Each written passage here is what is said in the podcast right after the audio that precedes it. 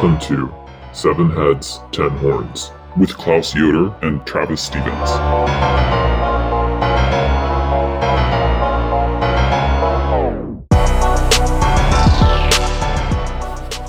Well, Klaus, I felt like I couldn't let this moment pass us by without a mini episode on Lil Nas X's Montero slash Call Me By Your Name.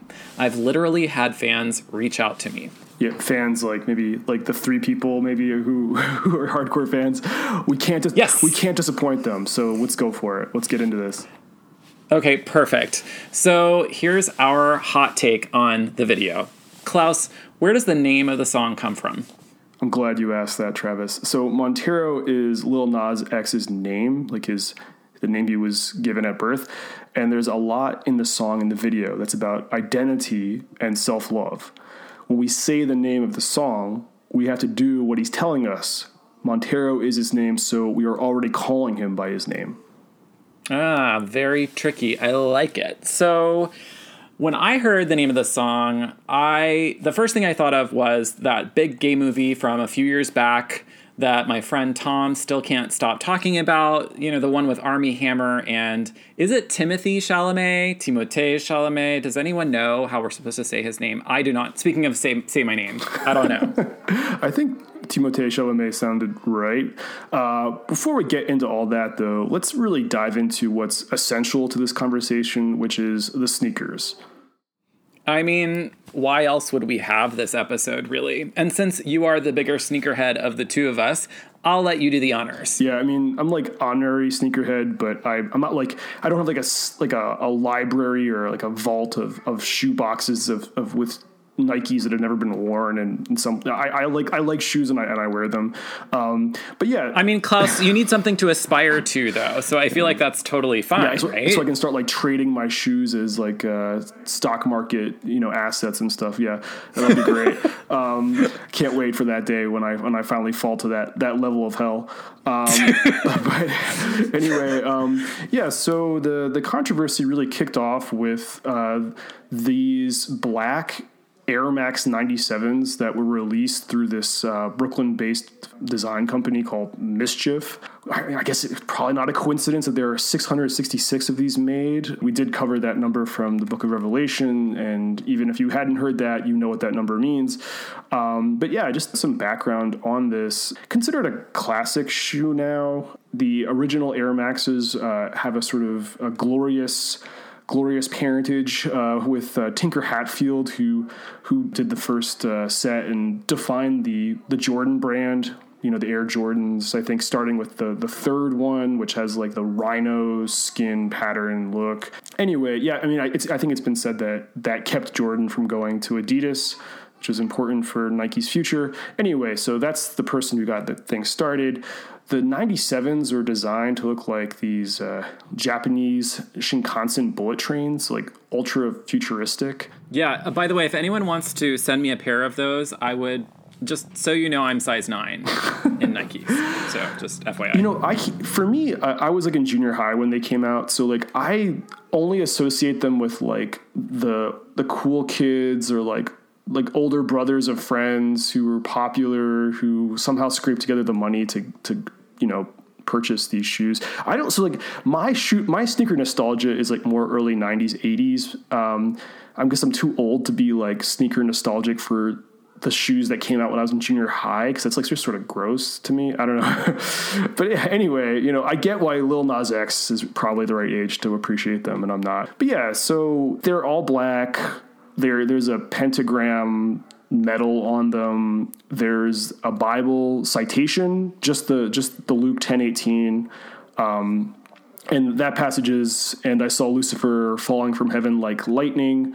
Um, so yeah, devil, devil reference there. Um, and the context of that is Jesus is sending the disciples out to work miracles and minister and evangelize, cast out demons, and they're like surprised it's working, and they come back and they're like, "Boss, it's working, it's working," and and and Jesus, Jesus is like, "Well, guess what? I saw Lucifer hit the ground." Uh, so that's supposed to uh, clarify, I guess, that Jesus has power and stuff. Um, so anyway, that's kind of cool.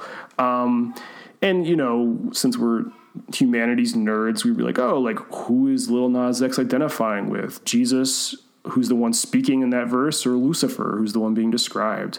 Probably both, given this music video. I don't know. Um, yes, yes. I think we're going to be saying both a lot in this in this particular episode. There's going to be a lot of both happening. But we, we so I'm building up to the main element that was the cause of scandal in this, apart from the the whole uh, Bible references and goth paraphernalia attached to these sneakers. Um, which is the fact that, um, and I, and I, maybe it's in the air units because they're Air Maxes, so they have the air units, the sort of like pouch of air in them. I wonder if they they injected the blood into the air units. I actually don't actually know. I thought it was in the, the red dye. Was it in the red dye? mixed- Oh, okay. Yeah, that's. Oh, I word. mean, okay, gotcha. Um, so on the ex- externally, or Yes, Oh wow, yes. great, great. Maybe it'll turn brown slowly at some point. Um, like you know, but whatever. Um, came from yeah so like that was the controversy because there's literally blood in it. Um, and a friend of mine just pointed out that that really kind of captures the commodity fetishization and exploitation of labor that is key to the capitalistic production and consumption of these things. So yeah i thought that nice nice sort of commentary there of course Yeah, a little, it- a little blood, sweat, and tears from capitalism going directly into your sneaker dye. I mean, it makes sense to me. Yeah, exactly. So, um, the, uh, the their Jesus sneakers, they had a Jesus before Satan. Their Jesus sneakers had holy water in them. Um, they, I think they should have done water into wine, like from you know, but you know, whatever. Uh, Bible nerds. Uh, but Uh, um, can we can we put that in like a possible future business plan for us, Klaus? We design the water to wine shoes. Thank you. Great. Yeah, it, they could dispense uh, wine. That could be the, the next thing.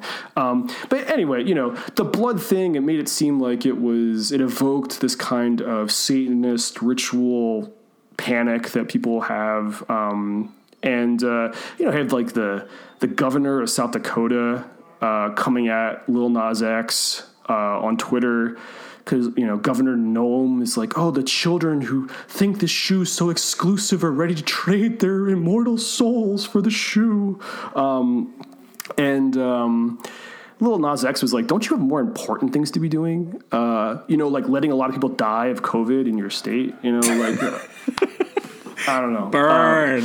Yeah, it So was a good. burn. It was a burn for big time.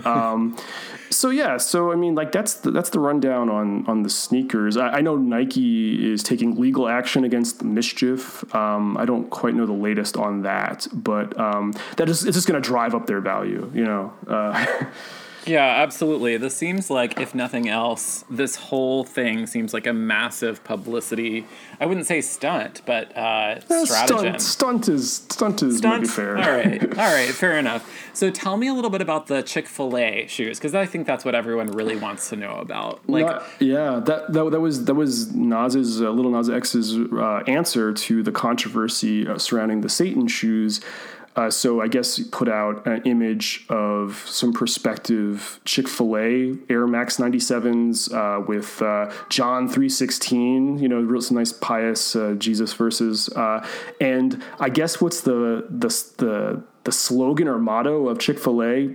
My pleasure um, really strange. awkward. So strange awkward. and brilliant.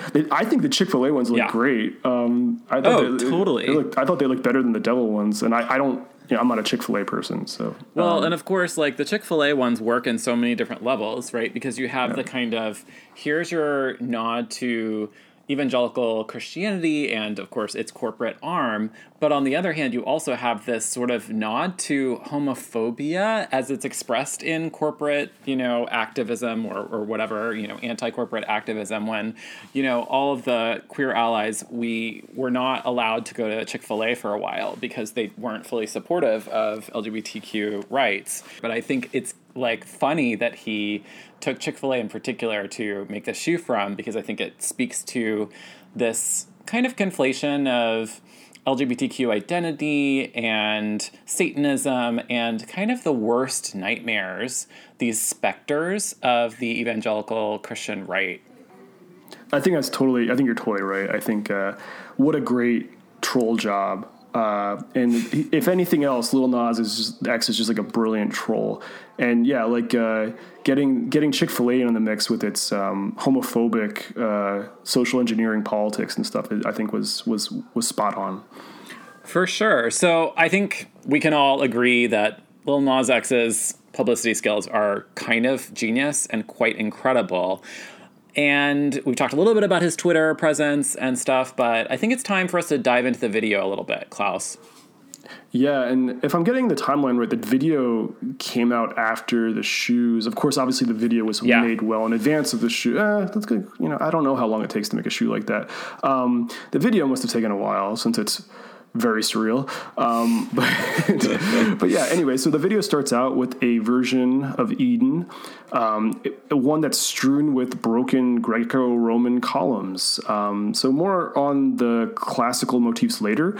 Anyway, we find our protagonist, Little Nas X, outfitted with long hair and long nails, strumming his pink sparkly guitar and singing under the fateful tree. Then, as you might expect, a menacing serpent descends from the upper branches. But this isn't maybe, you know, your mama's serpent. The serpent has a human torso with a kind of bald alien head. It, for some reason, for me, it just it's there's something very Star Trek about it. Uh, anyway, and and so the serpent has even longer nails than our protagonist. But for me, you know, it's somewhere between a Star Trek and maybe like a, even a Conehead reference. It's very like weird. Um, and after a few seconds, you realize, because there is so much going on with this visual display of the serpent, that the serpent is actually played by Lil Nas X himself. So I know, right? Both and, both and. Both and, yeah. Um, yeah, so that's amazing. And there's no fruit in this version. Yeah, that's right. there's no there's no uh, apple of in Eden here. Um, is this the tree of knowledge after all? I don't know then. Yeah, but anyway, we you know, let's just jump to this interpretation of the story because it's it's all about sex. You know, it's, it, the serpent quickly seduces Lil Nas X, and cut to the tree, we get an inscription from Plato's Symposium in Greek. So this, this some classics nerd was responsible for the art direction and conception of this this video in a way that's sort of surprising. It sort of got under the radar into uh, Little Nas X's uh, camp. But yeah, Right? Either Lil Nas X or someone in his camp is a huge classics nerd. I completely maybe agree. it's maybe it's him. Maybe it's Yeah. him. You know, Who- stranger who things knows? Yeah. Yeah. So, uh, so we get this this line in Greek from the Aristophanes speech from Symposium, and we talked a little bit about this actual speech in our last episode on Gnosticism. So check that one out as well if you haven't already. And as we said then. Classic, total Classic, classic. Yeah. classic. Yeah. Speaking of classic, speaking of classical Greek uh, philosophy. So, as we said then, Plato's Symposium is a story about a raucous drinking party in which all the revelers have to give speeches in praise of Eros. And Eros is just the name for the Greek god of desire or erotic love. And so, when it gets around to Aristophanes' turn to give a speech, he tells a story about the origin of human beings and of their love for one another. So, originally, human beings were what would appear to us like two people conjoined at the back. And because of this double nature, they were doubly sexed. So, some were male male, some were female female, and some were male female. Again, looking like two human beings back to back. And because of the pride of these sort of proto double humans, because, you know, what's a good origin story without some sort of sin against the divine? They attacked the gods. So Zeus decided to teach them a lesson. To keep their ambitions in check, he cut them in two. Love is then the force that drives each of us to find our other halves, whether same sex or opposite sex. This makes it sound a lot as though love is a punishment. And that doesn't really sound to me like much of a speech that's praising love at all. right? If it's a competition, Aristophanes is totally going to lose. But, you know, it's supposed to keep us too busy, this this love stuff, to worry about upending the rule of the gods. That's one way of thinking about the effect of this conception of love. So it you might think of it as serving as a kind of check on our politico religious ambitions, if you will. We can't take over, we can't overthrow the gods if we're so busy falling in love with each other. So, Klaus, back to Lil Nas X. Why don't you give us some of that Greek now that it's that's etched into the tree of the knowledge of good and evil? What does that say? Uh, it says epaide un he fusis dixa etumethe pothun hekaston to hemisu, uh, which tra- Nice. which translates to after the division of the two parts of man, each desiring his other half, came together, and then et cetera, et cetera. Exactly. So this is the moment where the two lovers who have been separated are coming back together. And the whole point of this is for Lil Nas X, this is about us looking for our other halves. In other words, this is the history of the origin of love. There's a lot going on there, obviously. So, first of all, I think we should notice how this shows up on the tree of the knowledge of good and evil. Some crazy graffiti that. Uh, it suggests we should see the nature of erotic love as the hidden knowledge. You know, Lil Nas X left it in rather obscure Greek after all, that the tree represents, which is reinforced by the erotic drama between the protagonist and the serpent. Exactly. And the emphasis here is on the queer possibilities of that love, which, of course, traditional interpretations of Eden would preclude. And, you know, we've got, so we have these competing kind of origin myths when we have that Greek written on the tree inside the Garden of Eden. So, you know, Adam and Eve, not Adam and Steve. In a sense, Lil Nas X is making a somewhat conservative argument here. Staying well within the confines of the Western cultural patrimony, he both reimagines and queers Eden, but does so using Greek philosophy. Yes, you think it's conservative because of the the kind of stuffy appeal to Greek stuff. Exactly. Yeah, that's the sense in which it's conservative, right? It's not conservative in that it's def- it's opposing that that you know easy rhyming couplet here, Adam and Eve, not Adam and Steve. He's like screw that, um, and he's finding certainly a creative way forward, but he does so in this what I would say is a somewhat culturally conservative way. He's going to say, well, there's an there's another old myth in which right we've got these other possibilities of telling the origin of love. Mm-hmm. Yeah, that's inter- yeah, that's interesting. Um, so, like, yeah, conservative in form, uh, if not necessarily in content. Yeah, uh, exactly. That, that, makes sense. Um, there's a lot of other stuff going on too. Um, we mentioned the song title earlier, Montero, or "Call Me by Your Name," and I think it's worth exploring more of what that can mean. First, you have the 2017 film "Call Me by Your Name" about an affair between a man and a teenager and it's based on the Andre Aciman novel by the same name. And the title comes up in the novel as a kind of ecstatic exclamation in an erotic scene between the two main characters. Yep. And I think that scene invokes the framing of such an affair between, you know, the the male teenager and the and the adult man as one of sameness or reflection which is a choice, right? There are different ways of kind of imaging that, but but that's the the mode in which that's sort of expressed. And this shows up in the way we talk about queerness as, you know, same-sex love. You've got that that idea of reflection or sameness when we think about queer love. And clearly for Lil Nas X, it's related in a number of ways to uh, the concept of self-love too you get a kind of blurriness between same sex desire and self desire that shows up in this phrase, call me by your name, but also in the video. As the protagonist is entwined in the embraces of the serpent, right? Both played by the same guy. And it's further suggested by one of the opening lines of the video Welcome to Montero where Lil Nas X figures himself as a kind of landscape, as we're kind of panning over Eden and the garden, we hear "Welcome to Montero." Mm. Yeah, and it's almost it could be like this inner psychic landscape on, in some sense too. Um, I think it's it's also significant that, that the line is accompanied by references to secret knowledge, disclosure, and identity. Uh, in life, we hide the parts of ourselves we won't don't want to see. I think this is the verse, right? And yes, exactly. We, we, we lock them away. We tell them no. We banish them. But here we don't. Welcome to Montero. Uh, and that refusal to hide is what gives rise to the possibility for self love in in Montero, in the land of Montero. Yeah, um, I think we could also see shades of the Narcissus myth here, although indirectly, in that tension between or perhaps alignment of self love with same sex love. Uh, you know, Narcissus, it's that Greek myth about the pretty boy who falls in love with himself when he catches his image reflected in water.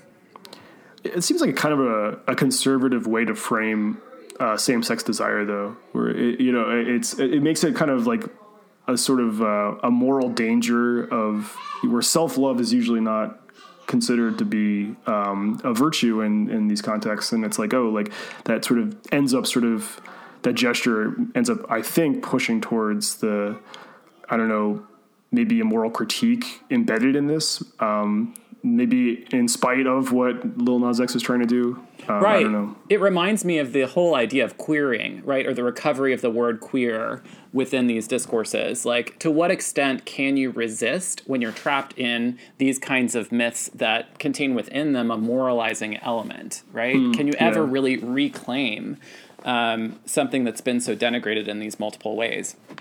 Yeah, no, that yeah, I think that's I think that's right. Um, and then I think the the album cover seems to really play into this tension, which it's like a riff on Michelangelo's Sistine Chapel ceiling, the the creation of Adam, an image I'm sure everyone knows, uh, with the outstretched hands, fingers. Um, in, in, which in this one, Lil Nas X or, or, Montero poses as both God and Adam. Again, like yeah, this we're back in the pleroma here. It's it's the the one Father, Mother, God thinking itself. Uh, yes, yes. And, and the scholar uh, Vanessa Stovall, uh, in, in A Piece in Time, I believe, has rightly pointed to the 21st century emphasis on self love as key here. But there's so much more to say about this image since it goes in such a different direction than the video's embrace the satanic. Absolutely. Yeah. So, like, Narcissus aside, we definitely have Greek references in both the symposium piece and the broken columns. It's almost like the training sequence in the cartoon Hercules movie from the 90s. Uh, great, great reference to drop in here. yeah. Which provides a kind of visual link to our next scene. As Lil Nas X sinks into the embraces of the serpent, we are transported to a kind of Roman amphitheater where he's in chains and is booed by a psychedelic mix of bewigged 18th century nobility who he also plays, and animated plebs who hurl rocks at him, one of which knocks him out. Exactly. So you've got those. We've gone from the broken columns in that mythical land of Montero slash Eden, and now into this arena that's, of course, supported by that same style of architecture. So I had a little trouble with this part. I was super interested in it. You know, is he a martyr in the Roman arena about to be sacrificed for his faith in, you know, the Greek god Eros rather than Jesus? Or is the booing of the crowd meant to invoke you know, more obliquely to be sure, Lil Nas X's sense of rejection because of his sexuality, or, you know, our go-to answer for this pod, both. Yeah, I mean, I think when I when I saw this scene, and as you are helping me call to memory, uh, I think there's a sense of like the public and uh, the masses turning on him for coming out. It's like one option. There's also the sense since he plays so many of the characters in the video that it's also this sort of internalized homophobia uh, as like superego thing going on too. Um, and I'm sure it's it's probably just supposed to be open ended, um, and uh, it can be one or both or any other any number of other things. Um, getting, getting knocked out like almost reminds me of like swooning in church and being spirit possessed. I mean, but not to go too far down the allegorical possibilities that the video provides, but at least, you know, sort of makes for a good transition point. Yeah, absolutely. So he gets hit by the rock and he swoons, and then sort of what happens next? What do we see? Yeah, he seems he's swooning and then he seems to be like he's radiant uh, and he's being lifted up by these powers towards a backlit winged male figure um, he's sort of being rescued or delivered. Uh, hard to say exactly who he's looking up at here, whether it's uh, the god of desire, Eros, uh, Ganymede, a, a, boy toy of the king of the gods, Zeus, you know, in Greek mythology, or is it? When I saw it, I thought it was um, I thought it was Lucifer. So it was kind of like a darkness over the face. You know, it's sort of obscure. There was a, I thought there was a little bit of an ominous quality about it. But then, you know, I think he's just sort of playing with these archetypes and letting them blend into each other. Yeah, absolutely. There's sort of some big picture non-specific symbolism, but there's the raising, you know, up from this scene of perhaps inner conflict that you're talking about, perhaps that's also external. Uh, that seems to revolve around his identity or his sexuality, we're lifted up to this heavenly place with this figure who could certainly be, you know, the god of desire. That makes a lot of sense. Could be some sort of uh, non-Christian alternative to what's seen, what's cast as a you know homophobic Christian god, or like you said, and you know, since I'm a co-host of a pod about the devil, I'm all about this being Lucifer, especially because of what happens right after. Yeah, yeah. Um, yeah, I mean, we get this entrance of a pole uh, because where else could this video go but a pole dancing sequence? And just and just to be clear, it, that's like also a reference to the FKA Twigs video uh, cellophane. Um, that she there's a pole dancing sequence in that, and so uh, I think it's it's pretty public now that this is a deliberate uh, reference. But yeah, just to just to get on on that. Well spotted there, Klaus. Yes. So then naturally, Lil Nas X descends to hell. You know, uh, acrobatically descending on the pole in the guise of a stripper, kind of working that pole all the way down from heaven to hell. And frankly, it's iconic. what an entrance. Uh, so then he saunters into a palace where he finds inscribed on the floor, Damnat quam non intellegunt.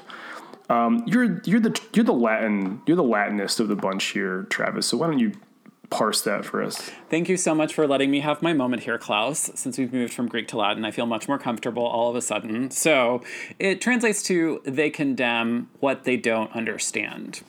And uh, the internets tell me that it could be a paraphrase of Quintilius. For the classicists out there, please tweet at us. We want to know if that's right.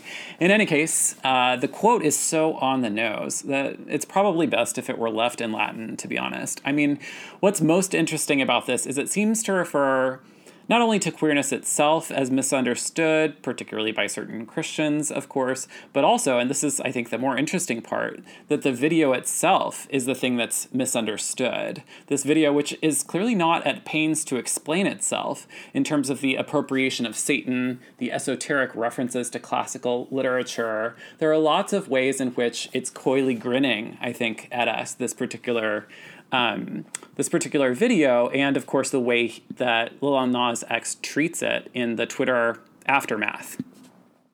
Yeah, Prince of Trolls for sure. So yeah, then the the video really reaches its crescendo with a bunch of extremely normal things happening, uh, like uh, Little Nas X giving Satan a lap dance. So normal.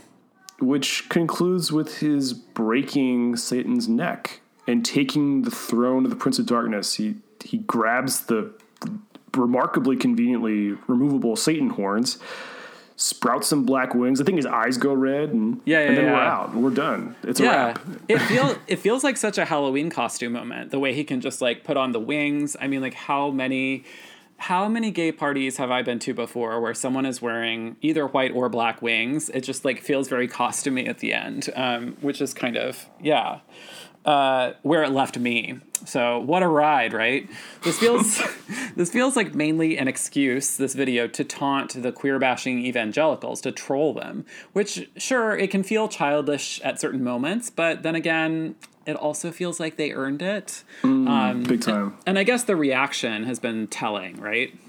The reaction, yes, the reaction. There's a website you all should go to www.twitter.com it's it's it's a, it's a useful website for for getting into the kinds of reactions and uh, mind-numbing stupidity and and petty arguing that I think really fuels the, the, the reception of this video.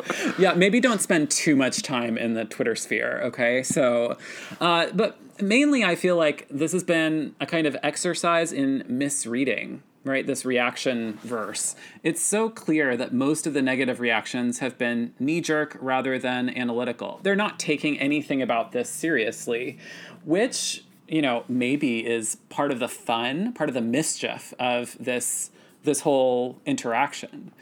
Um, my favorite piece of this this argument, this back and forth online, is the idea that Lil Nas X hooked kids on Old Town Road. He got them into his music through this catchy first big hit, only to seduce them into satanic gayness. Dun dun dun. Yeah, I know. Uh, Billy Ray Cyrus is really a gateway drug to to God knows what. Right? Oh, absolutely. Um, yeah. I mean, like, just hide your children, like, cover their ears from. It's of course so funny how this is selectively applied. You know, that's the the easiest way to poke a hole in this argument for sure. Yeah, and I mean, it's it's not as if uh, Old Town Road was not immediately interpreted to be about drug abuse and adultery. So, if you're really concerned about song lyrics, the ship might have already sailed. Um, there's a kind of coyness too to the oh so literal embrace of Satan in the video. We have pentagrams, you know, referencing contemporary Satanist movements and the occult more broadly. Really goth. Um, mm, I think mm-hmm. my, my one of my basketball podcasts would say it's a really like New York Knicks kind of level goth uh, aesthetic going on here. Well, I think uh, we I think this has been long enough for a reaction pod, so we're, we're used up our time. But hope you enjoyed our pop culture mini episode. Thanks for listening. See you next time. This pod is made possible by support from the Satanic Horde, Asmodeus, Mammon, Leviathan, Beelzebub, and listeners like you. Thank you.